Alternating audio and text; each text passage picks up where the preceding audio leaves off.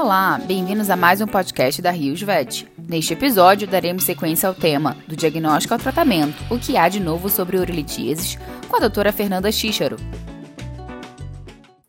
E, e Fê, falando né, do, do raio-x, acho que é uma super ferramenta também, mas é, é importante fazer o posicionamento correto do animal, para tirar o raio-x da porção correta e pegar Exato. toda a parte do trato urinário, né? Sim, e preferencialmente raio-x de boa qualidade, né? De boa qualidade, né? Digital, enfim, né? Isso também vai fazer muita diferença. Né? Então, se possível, aliar, associar o resultado do raio-x o, o resultado do ultrassom também, naturalmente, né? É, e até o raio-x como um instrumento de acompanhamento da sua terapia, né? Não só como um instrumento de diagnóstico, mas de acompanhamento também. Então, você eventualmente está é, tá fazendo a dissolução dietética do cálculo, vai acompanhando, né? Radiograficamente, o que está acontecendo? O cálculo está diminuindo de tamanho, ótimo, isso é, isso é muito bom. Significa, né, que provavelmente você acertou na composição, né, dado esses, essas informações que você tem previamente, e também indica a aderência do tutor ao tratamento de certa forma, né? Então, é, e por outro lado, não houve diminuição do tamanho do cálculo, pelo contrário, está só aumentando, então tem que, você tem que rever, né? Talvez o teu diagnóstico não foi adequado ou existe algum outro componente associado. Será que não pode estar associado a algum processo infeccioso e que você precise tratar? Então, é, o raio-x ele não é só um instrumento de diagnóstico, mas também de acompanhamento da terapia. A gente subestima muito ele, né? Então é interessante fazer. E Fê, você falou, né, ressaltou bastante a importância do exame de urina.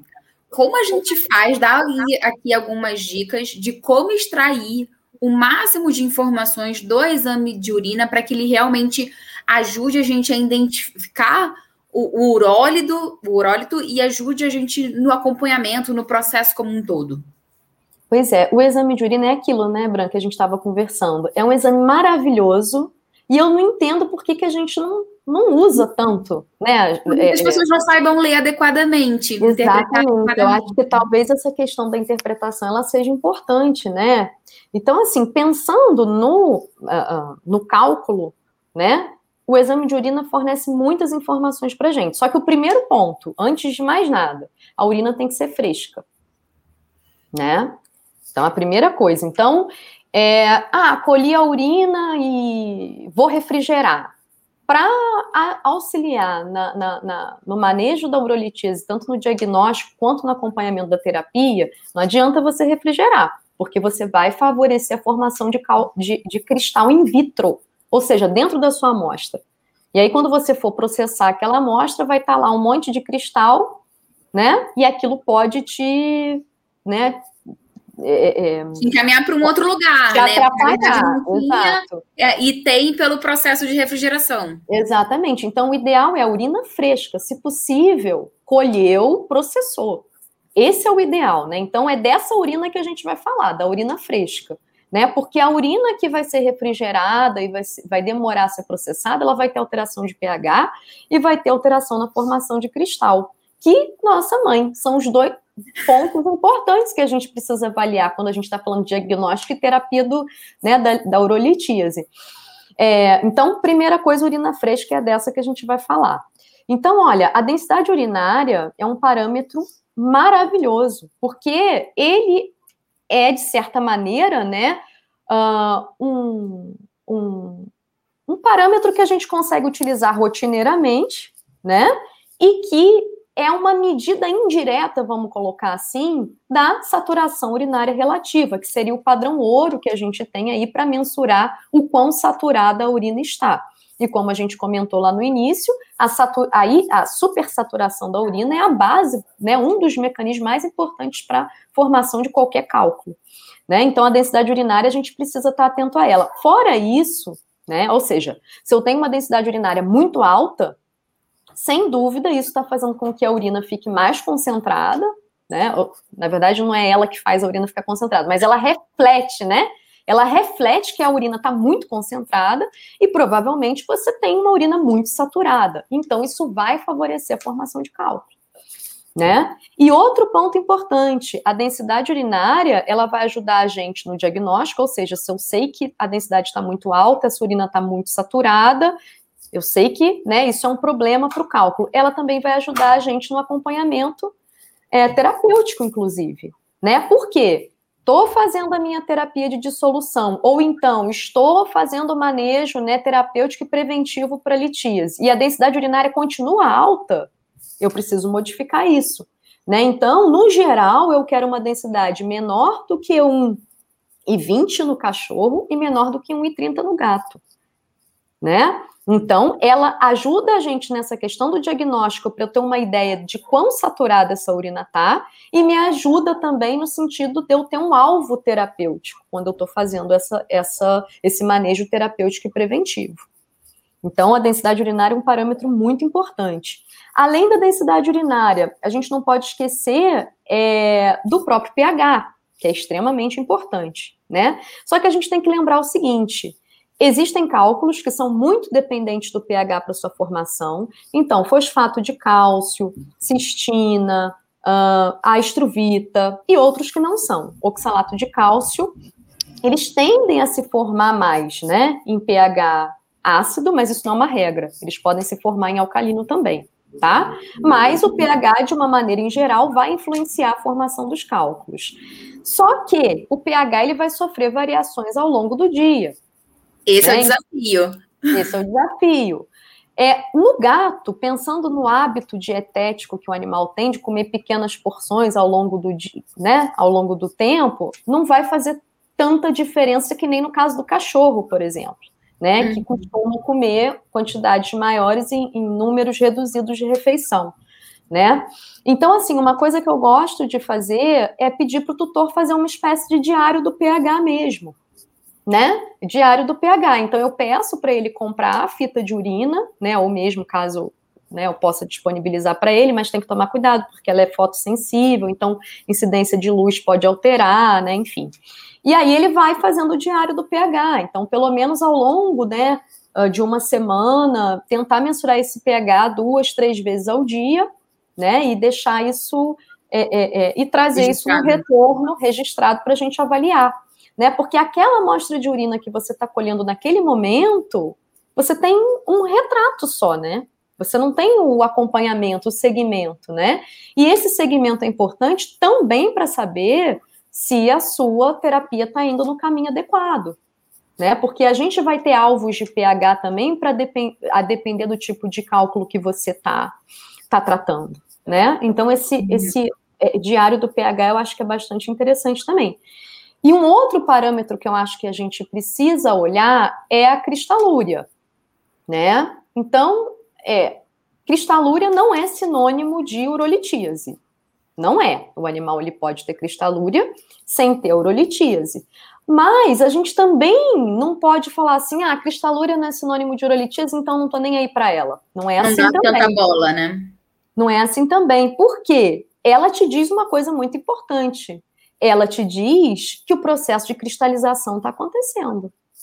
E se a gente for lembrar do que a gente falou lá no começo, a cristalização e o aumento da saturação são os dois mecanismos básicos para a formação do cálculo. Né? Então a cristalúria te diz assim: olha, essa tá cristalizando, hein? É então, é um alerta. É um alerta. Tá tendo cristal, né? Tá, tá cristalizando. Então quer dizer, é claro, mais uma vez, estamos falando de urina fresca, não estamos falando de urina que foi refrigerada, nem que ficou lá na bancada um tempão, né? Então eu estou falando daquela urina que a gente colheu e processou. Sob essas condições, a cristalúria é válida no sentido de te dizer que o processo de cristalização está acontecendo. Se tem cristalização acontecendo, a urina ela está supersaturada. Então, isso é uma coisa que chama atenção. E também pode, né, se esse paciente já tem, se você já vem fazendo o manejo preventivo e terapêutico dele, e ele continua com cristalúria, isso significa que você precisa ver o que, que pode estar dando errado no seu manejo né, no que, que você está fazendo. Você precisa melhorar, né, provavelmente o volume urinário desse animal, né? Então, uhum. para que essa urina não fique supersaturada e, consequentemente, para que a cristalização não aconteça, né? é, o processo de cristalização não aconteça, e você também pode tentar melhorar isso utilizando substâncias, né, medicamentos, né, que vão funcionar inibindo o processo da cristalização. O citrato de potássio, em algumas situações, pode ajudar nisso, né? O citrato ele é considerado um inibidor, por exemplo. Né? Então é aquela coisa, a gente tem que olhar para a cristalúria, vamos colocar assim, com consciência, né? Entender que ela não vai representar né, automaticamente se tem cristal tem urolitise. Não, né? Mas se você sabe que aquele animal tem um histórico de urolitise, você está fazendo manejo terapêutico e preventivo e a cristalúria continua acontecendo, significa que você precisa reforçar ou modificar alguma coisa nessa terapia. Né? Então, é, eu acho que a, a cristalúria. E outra coisa também, pode te ajudar, pode te ajudar em tentar saber qual que é o tipo do cálculo. Se você Sim. sabe que o animal tem um cálculo, né? Ah, e outro ponto, diagnóstico também. Né? Às vezes, quantas vezes a gente não vai pensar em chante quando vê cristal de biurato de amônio? Né? Então, assim, não é para a gente criminalizar, vamos colocar assim, a cristalúria, né? Se a urina é fresca, né? Se a urina é fresca, ela pode ser útil para a gente em tudo isso que a gente comentou. Diagnóstico, acompanhamento terapêutico, preventivo e prevenção também. Quanto tempo após a coleta da urina você recomenda fazer essa análise?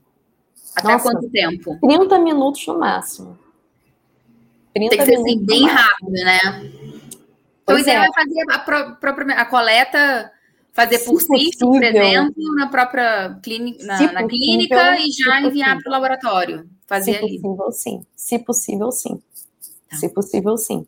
E, por exemplo, naqueles casos que às vezes é mais difícil de você fazer esse diário do pH, porque, por exemplo, gato. Né? Esquece. A no... Esquece. A nossa sorte é que, pelo hábito da espécie, não vai variar tanto, né? Então, também tem esse lado. Mas, assim, é, é... se for um animal que, que vai ser um pouco mais difícil, né? Você fazer essa colheita, esse acompanhamento. Então, talvez o mais indicado seria já colher no local, né? Se possível, onde vai, vai ocorrer o processamento. É. Porque aí você já tenta, né? Ter o máximo possível, aproveitar, né? Para colher o já processo. E, e Fê, é, quando a gente estava falando de raio-x, qual é o posicionamento que você recomenda para solicitar esse raio-x? Ah, eu acho que látero lateral é importante, né? Uhum. Ventro dorsal também é importante, né? Então, acho que pelo menos dois posicionamentos, pelo menos dois posicionamentos. Perfeito. E aí, Fê, é, você acha que com o passar do tempo, assim, nos últimos anos, está ocorrendo alguma mudança na prevalência dos urólitos no Brasil e no mundo. Então, assim, ah, você acha que a gente tem dados se estruvita está aumentando, oxalato de cálcio está diminuindo, ou ao contrário, você tem alguma informação desse tipo para atualizar a gente? É, isso eu acho interessante, viu, Bran, a gente falar assim, porque é, nos anos 90, o que que, assim, com, passando um pouco, né, com, olhando para trás, né? Bem para trás. Pois é, a gente começou a ver a inversão, né? Tinha muita estruvita e nos anos 90, né, o que começou a acontecer? Deixou de ter estruvita, passou a ter oxalato de cálcio, né? Então, isso na época, e, e até hoje, assim, de certa maneira, existe uma, uma, uma, teoria, né, uma hipótese, né, de que por você ter muita estruvita, né, isso levou a uma mudança de dieta, e essa mudança de dieta favoreceu o surgimento do oxalato de cálcio, né, mas a gente tem que lembrar que não é só a dieta, né, mas enfim, é uma das teorias, né, que, que, que, que justifica isso, né. E mais recentemente, né, mais recentemente, vamos colocar, vai, nos últimos 10 anos, por aí, está começando a acontecer de novo, né, a estruvita começar a aumentar de novo, né, então tem uh, no México, nos Estados Unidos, em Davis, né, Califórnia, e Minnesota também até, eles já sinalizam isso, essa questão do, de estar tá acontecendo aumento de estruvita de novo, né? E o que que isso chama a nossa atenção, né? Por que que isso chama atenção? Pelo seguinte, é, Se você está mandando para análise cálculo de estruvita, significa né? que você, exato, né? Significa que você talvez não tenha pensado na possibilidade de ser destruvita no momento que você diagnosticou o cálculo e não tentou a terapia de dissolução. Porque a terapia, porque, porque veja, para o cálculo de estruvita não há recomendação de intervenção me, cirúrgica, mesmo que seja minimamente invasiva. Não há essa recomendação. Para o cálculo puramente de estruvita, não há, é dissolução dietética. Então. Aí, o que da questão, né, Fê? Porque a, quando que o veterinário vai optar pela dissolução ou pela intervenção cirúrgica? Mas eu acho que aí é, acho que a gente tem que pensar em tudo que você falou. É desde o momento de você fazer o diagnóstico, né, de, de pensar numa abordagem multifatorial, não pensar em um único tópico, é você fazer o raio-x, a ultra, fazer também, né, o que, que esse animal está comendo, né, em termos de, não é a, como a, a, a principal causa, mas é importante você incluir Sim. o histórico alimentar. Eu já puxo um para o lado do, da nutrição, né, Fê? Sem dúvida, tudo isso. Mas é exatamente, é, é, é, exato. Então eu acho que assim, por que, que é importante a gente falar sobre isso, né? Nessa mudança que está acontecendo? Porque isso significa uma coisa. Está havendo uma falha né, por parte de nós veterinários em fazer o diagnóstico da estruvita, porque se eu diagnostiquei a estruvita, eu vou fazer a dissolução. E aí eu não vou precisar, né, aquele urólito vai se dissolver, eu não vou precisar intervir para mandar, né, para mandar é. para análise, né? Então assim, e, e o que que isso mostra para gente? Não é um problema só nosso. Está acontecendo no México, está acontecendo, né, nos Estados uhum. Unidos, não está acontecendo no mundo. Então, mostra que, de uma maneira em geral, né, a, nossa classe tem que, é, é, é, talvez, melhorar a abordagem é, diagnóstica. E, né? uma coisa que eu acho que as pessoas, têm, a minha visão, tá? Tem um pouco de medo de tentar a dissolução. Então, é. se você, com os exames que você explorou muito bem, é, tiver indicativo de estruvita, tenta a dissolução e depois, daqui a duas semanas, você acompanha, porque em duas semanas você tem que ter algum tipo de resultado. Tudo bem, ele pode não ter dissolvido completamente, mas você tem que ter, você tem que observar que houve uma redução do tamanho do cálculo. Então, isso já te diz que você está no caminho certo. Agora, se também em duas semanas não houve uma redução, aí você já fala, ah, não é distrovita. Aí você pensa em outras, em outras técnicas, né? Em outras abordagens. Pois é, e assim, às vezes, é, é, e é aquela coisa, né, Bran? Às vezes você pode até deixar um pouco, né, assim, a dieta, né, por mais tempo, pelo menos, né, quatro a seis semanas, né? E naturalmente vai monitorando a clínica do paciente também, né? Mas uma coisa que às vezes as pessoas pensam assim, ai, mas aí, será que quando o cálculo for diminuindo de tamanho vai obstruir, é. né? E isso não acontece, né? Isso não acontece. Então, assim, é, é muito. É, é, é melhor a gente primeiro tentar uma abordagem que não seja invasiva, né? Ou seja, de solução dietética, né? Estimula a ingestão hídrica, né, para evitar a supersaturação, que foi aquilo lá que a gente conversou e tudo, e avaliando, né, e aí também entra essa questão que você comentou, o raio-x também auxilia nisso, ver como é que está o tamanho, né, diminuiu, né, diminuiu, ótimo, você está no caminho certo, não diminuiu, né, e às vezes o que, que acontece? O paciente está lá com a dieta, já diminuiu, você faz novamente uma nova avaliação, não diminuiu mais, né, vou tentar ver a aderência do tutor ao tratamento, o que, que de fato aconteceu, né? Pode ter havido alguma mudança, alguma coisa, e existe também uma outra possibilidade. Às vezes a, é uma composi às vezes é um cálculo composto, né? O que, que seria isso? O núcleo é diferente das demais composições. Então, às vezes pode ser um núcleo de cálcio com né, um núcleo de fosfato de cálcio carbonatado, por exemplo, que é super comum na, na, na, infecção urinária e costuma acontecer junto da estruvita. Então, você tem um núcleo de cálcio e por fora lá é, é, é a estruvita. né? Então, às vezes, não, não diminui mais, porque também existe um outro né, é, é, é, componente ali. E aí, nesse caso, também eu tenho que pensar na questão das comorbidades, né? Então, tudo bem. O que está acontecendo para aquele animal ter estruvita junto de fosfato de cálcio carbonatado, por exemplo? Aí eu vou começar a pensar: será que ele não pode ter um hiperadreno? Né? Será que uhum. ele não uhum. pode, se for fosfato de cálcio, né? Você pode pensar no hiperparatireoidismo. Então, quer dizer, tem algum outro componente que esteja associado? Né? Então, isso também é outro ponto que a gente tem que, tem que pensar, né? E Fê, o que, que você recomenda, assim, quais são as suas principais estratégias que você implementa na rotina para induzir é, a dissolução urinária, não a dissolução, desculpa, a diluição urinária, para tornar aquela urina menos saturada? Pois é, isso daí é, é, é, é parece, é o base, assim, se a gente for pensar, gente, isso é tão é o básico, né? Mas é o mais difícil de fazer. Ainda mais em gato.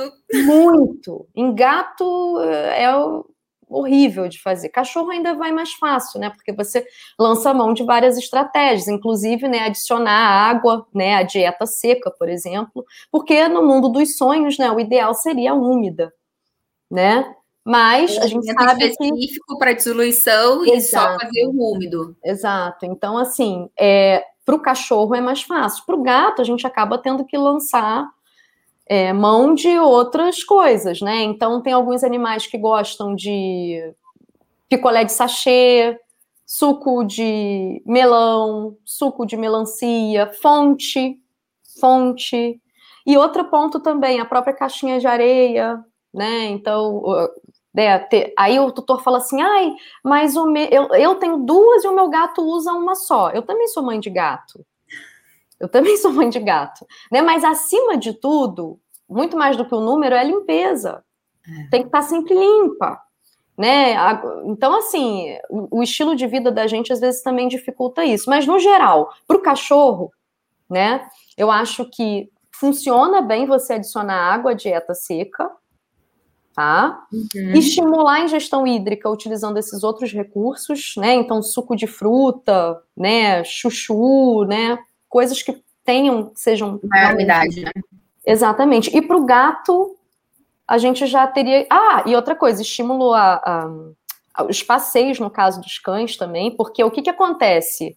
Não é só diminuir a saturação, é você aumentar o fluxo urinário e o volume também, né? Então, quando você uh, adiciona mais água, né, ou você tenta aumentar a ingestão hídrica, a saturação ela diminui, mas a grande questão é a seguinte, se aquela urina ficar armazenada ali na bexiga e pensando no cálculo renal, né, se formando, existe o processo de retenção no, cálculo, no caso do cálculo renal, que ele fica, ele se ancora, né, ele fica agarrado mesmo no túbulo renal. Uhum. Então, se você tem um bom fluxo urinário, né? Você tem um estímulo à micção, o que, que você está fazendo? Você está jogando aqueles cristais para fora. E na bexiga é a mesma coisa. Não adianta nada você é, é, é, atuar sobre a saturação se você não está também fazendo um estímulo à micção. Esse animal ele tem que. Então, quer dizer, esses animais que ficam no apartamento, dono trabalho o dia todo, tem que ter um estímulo pelo menos quatro vezes ao dia, pelo menos, né? De estímulo à micção, levar para passear, tem que ter. Né? E no caso do gato, a gente acaba tendo que ser mais criativo, né? pensando nesses outros recursos, porque para piorar, tem gatos que também não, não gostam muito da dieta úmida. Então tem aqueles que você ainda tem esse outro, ainda tem esse desafio, né? Então fonte, picolé de sachê, tentar estimular, tentar ver o que o paciente se adequa mais. Hum. Mas, Mas é um desafio, é a, é a coisa mais difícil de fazer isso. É, é um desafio, assim, a gente sabe da, da importância da, da diminuição da, da, saturação urinária, mas acho que vale a pena ressaltar que é, você consegue também fazer a dissolução do urólito com alimento seco, né? Então, assim, Sim. Não, é, você pode usar outras estratégias para estimular a ingestão hídrica se o animal não se adaptar ou não está acostumado a um alimento úmido, não deixe, assim, não deixe de fornecer um alimento coadjuvante claro. para dissolução, porque é possível Exatamente. fazer dissolução sim, com um alimento sim. seco, né? Então, às vezes as pessoas, do ponto de vista do nutrólogo, estou dando aqui a minha uhum. visão, né? Às vezes as pessoas é, pensam somente na, na ingestão hídrica, eu acho essencial, é a base de tudo. Mas acho que as pessoas têm que lembrar também que é possível sim fazer a dissolução com um alimento seco. E se você conseguir juntar o seco com o úmido, é o melhor dos mundos. Melhor ainda. Que você consegue atingir por todos os lados, né? Melhor ainda, melhor ainda. Então, hum. assim, é, não, sem dúvida, e, e a gente até estava falando, né, a gente conversa, falando sobre a CD, né? A CD, nesse sentido, assim, é, é ótima. E, e, até pensando também na questão do manejo preventivo, né? Porque tem gente que vai falar assim, ah, mas o oxalato de a dissolução, né? Naqueles que a gente, o distrovita, por exemplo, que dissolve, né? É, é, já é ótimo, né? Mas a gente, se a gente for pensar naqueles que não se dissolvem, tipo oxalato de cálcio, né? Só de você ter uma dieta que consiga auxiliar nesse manejo preventivo, nossa. É, perfeito. Né? Já é. Passa de CD, ô Fê, não é porque eu trabalho na Rios, não, mas eu acho um produtaço. Não, eu, eu também acho. É, eu também fazer acho. Um, um, horário aqui de merchan, porque vale a pena. Porque vale a pena.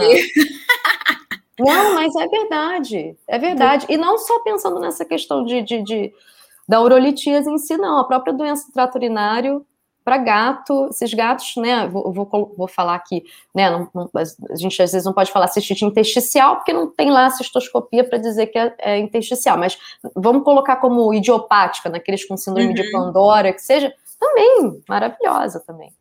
Então, eu acho que, que não, sem dúvida, Bran, essa questão da gente pensar no alimento seco, né, como uma alternativa também é muito importante, porque a gente vai trabalhar aquela questão do pH, fora os outros fatores também, né, que vão, que vão contribuir bastante também. Ô, ô, produção, sobe aí o pack shot, a imagem do pack shot, porque assim, uma coisa muito legal da, da CD, tanto para cão quanto para gato, que a gente tem um selo Sox Shield. E, cara, o selo Sox Shield ele engloba muito bem eh, os fatores que você falou. Então, o que é esse selo, Fê? Esse selo, ele é dado aos alimentos da Rios, que tem um perfil nutricional específico para diminuir o risco de desenvolvimento de estruvite de oxalato de cálcio. Para o alimento ter esse selo, ele precisa ser aprovado em três testes. Então, é o teste de pH, o teste de saturação urinária e o teste de COD, que avalia a, a precipitação de oxalato na urina. Então, to, todos esses alimentos né, da CD, eles foram aprovados nesses três testes exatamente para tornar o ambiente urinário desfavorável à formação, à dissolução do estruvita, né? Vai atuar também na prevenção do estruvita e vai atuar na prevenção do oxalato de cálcio, como você estava se referindo.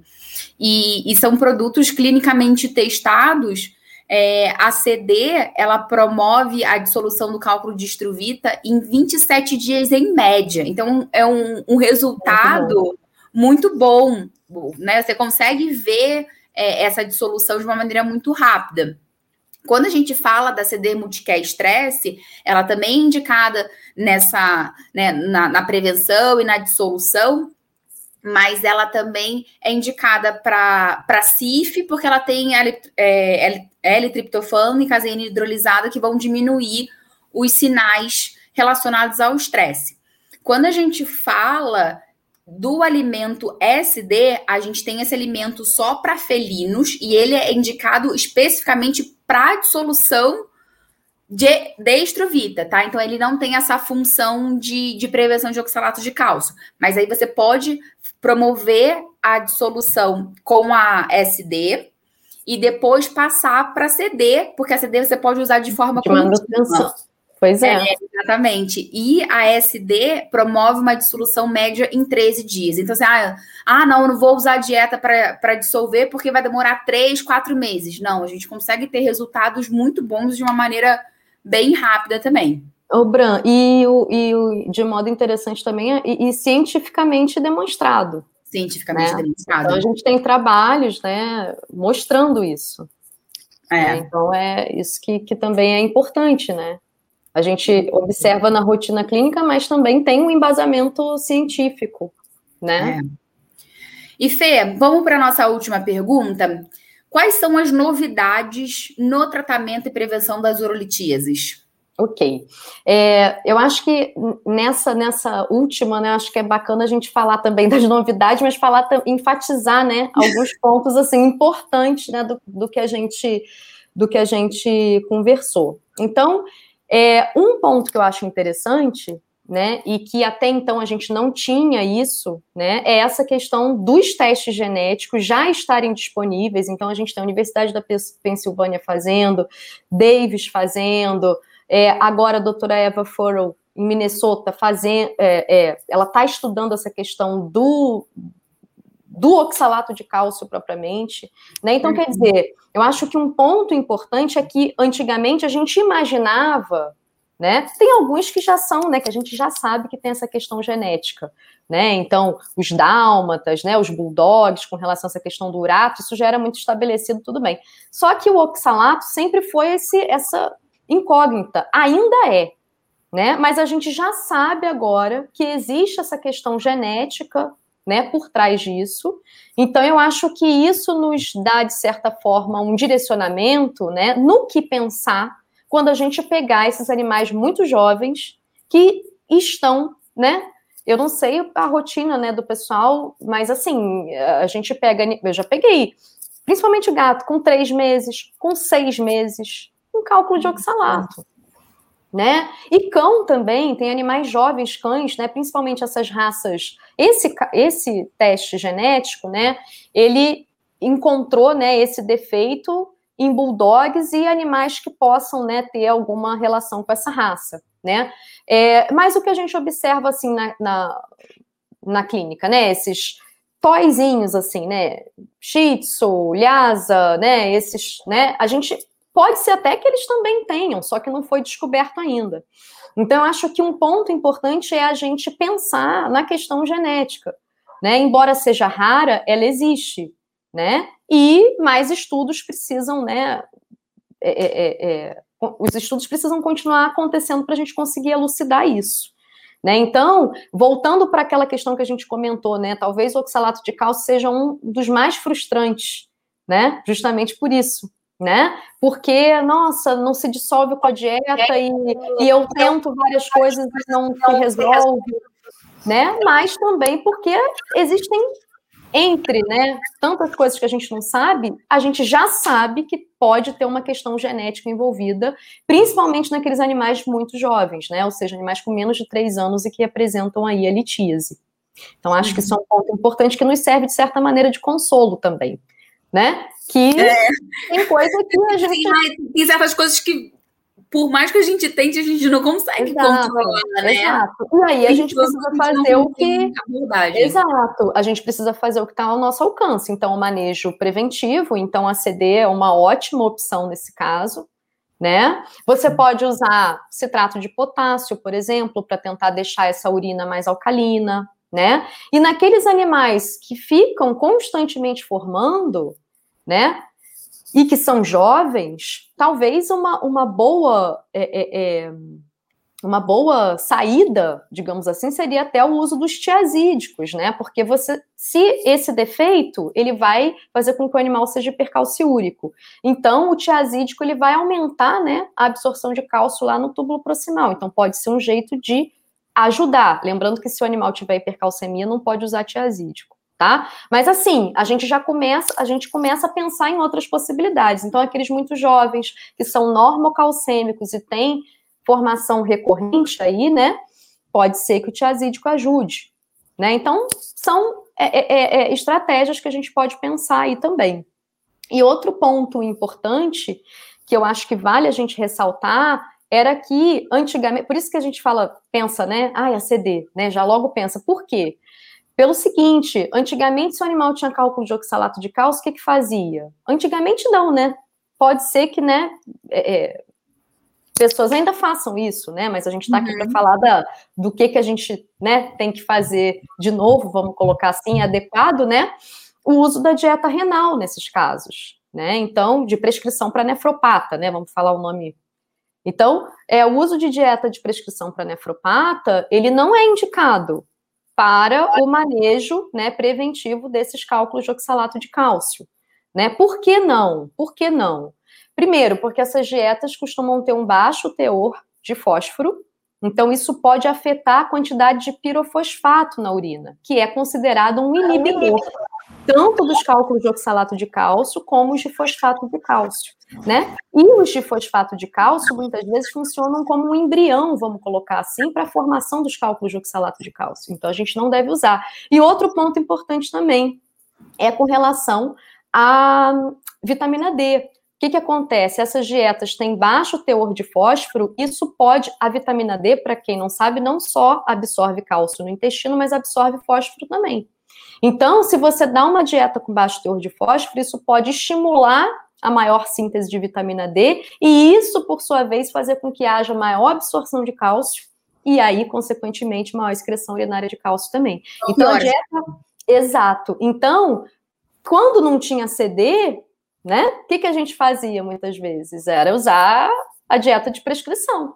Mas hoje existe essa recomendação que não deve usar a dieta de prescrição, porque ela vai estimular a vitamina D e, por outro lado, vai diminuir pirofosfato na urina. Que a é dieta um... da nefropata, né, Fê? Exatamente, a dieta de prescrição. Né? Então, não, não usar. Né? Então, o manejo preventivo, a gente tem a CD, por exemplo, que é uma ótima, um ótimo recurso. É, então, acho que esses foram os pontos mais importantes, assim, e, e, isso, na verdade, o que eu vou comentar agora não é necessariamente uma novidade, mas eu achei importante falar que a gente tem que lembrar o seguinte: a gente quase não falou de cálculo renal, né? E eu imagino que a casuística, né, do pessoal aí esteja bastante alta com relação a isso. Então, é, eu, eu acho que é importante a gente falar o seguinte: só tem, só é recomendada qualquer tipo de intervenção em cálculos considerados problemáticos. Né? Então, o que, que seria um cálculo problemático? Um cálculo problemático é aquele que está levando a um processo obstrutivo, né? Que por sua vez pode estar tá levando a dor, pode estar tá levando a hidronefrose, pode estar tá levando a pielonefrite, pode estar levando a piora da função renal, né? Então, nesses casos, eu vou intervir. Somente nesses casos. Se eventualmente eu fui avaliar um paciente, encontrei um cálculo renal, o cálculo está lá no rim, não tem nenhum outro processo obstrutivo acontecendo, não existe indicação de eu fazer qualquer tipo de intervenção. Não existe indicação de eu fazer nefrectomia desse rim, por exemplo. Uhum. Né? Então, isso não, isso não é, né? Eu acho que só aproveitando, já que a gente quase não, não comentou aí do cálculo, falamos de cálculo de um jeito, né, de uma maneira geral, mas para frisar isso, acho que isso é importante. Né, gente... Vamos fechar esse bate-papo num estilo diferente que há muito tempo eu não faço aqui. Opa, então vamos. Vamos, vamos fazer aqui um de frente com rios. Tá? De frente As pessoas com rios. conhecerem melhor, conhecerem, né? Eu acho que as pessoas. Você já é super conhecida, falou aqui brilhantemente sobre manejo de urólitos, mas vamos falar um pouquinho né, da, da pessoa em si. Então, qual que vai ser a dinâmica? Eu vou falar uma palavra e você vai comentar, dizer uma frase bem curtinha, bem objetiva, da primeira coisa que, que, que vem à sua cabeça. Tá bom. Combinado? Tá bom. Então vamos lá, para a gente fechar uh, tá nosso News Talk de hoje. um, vamos lá. Família. Tudo. Amigos. Tudo de bom. Não vale repetir. Veterinária. Minha vida.